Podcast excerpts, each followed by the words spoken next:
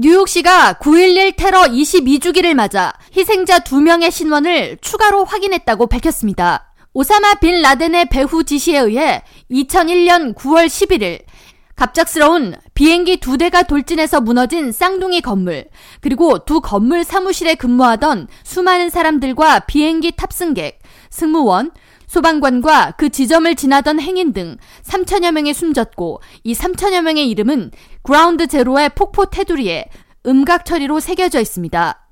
뉴욕시가 이번에 추가로 신원을 확보한 희생자는 남성과 여성 각 한 명으로 뉴욕시 검시관은 시신의 디엔에이 검사를 통해 희생자 신원을 확인했고 가족들에게도 이를 통지했습니다. 가족들은 모두 이들의 신원에 대한 공개를 요청하지 않았으며 이들은 각각 구일일 테러 천육백사십팔 번째, 천육백사십구 번째로 이름을 올렸습니다. 이번 신원 확인에는 기존보다 더 정밀하고 빠른 차세대 디엔에이 염기서열 분석 기술이 사용됐습니다.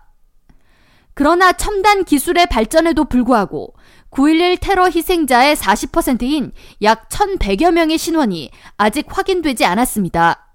테러 당일 세계무역센터에 대한 공격 이후 로어 맨해튼에서만 이천칠백오십삼 명에 대한 실종 신고가 접수됐으며 이들 실종자에 대한 사망 진단서는 모두 발급됐으나 현장에서 나온 희생자의 유해와 신원을 대조하는 작업은 현재까지 계속 진행 중에 있습니다. 에릭 아담스 뉴욕시장은 매년 구일일 테러 추모 행사를 진행할 때마다 우리가 잃었던 사람들과 가족들의 끔찍한 고통을 헤아리게 된다고 전하면서 매년 진행하는 추모 행사가 희생자 가족들에게 작게나마 위안이 되길 바라며 행사를 준비한다고 덧붙였습니다. K-라디오 전영숙입니다.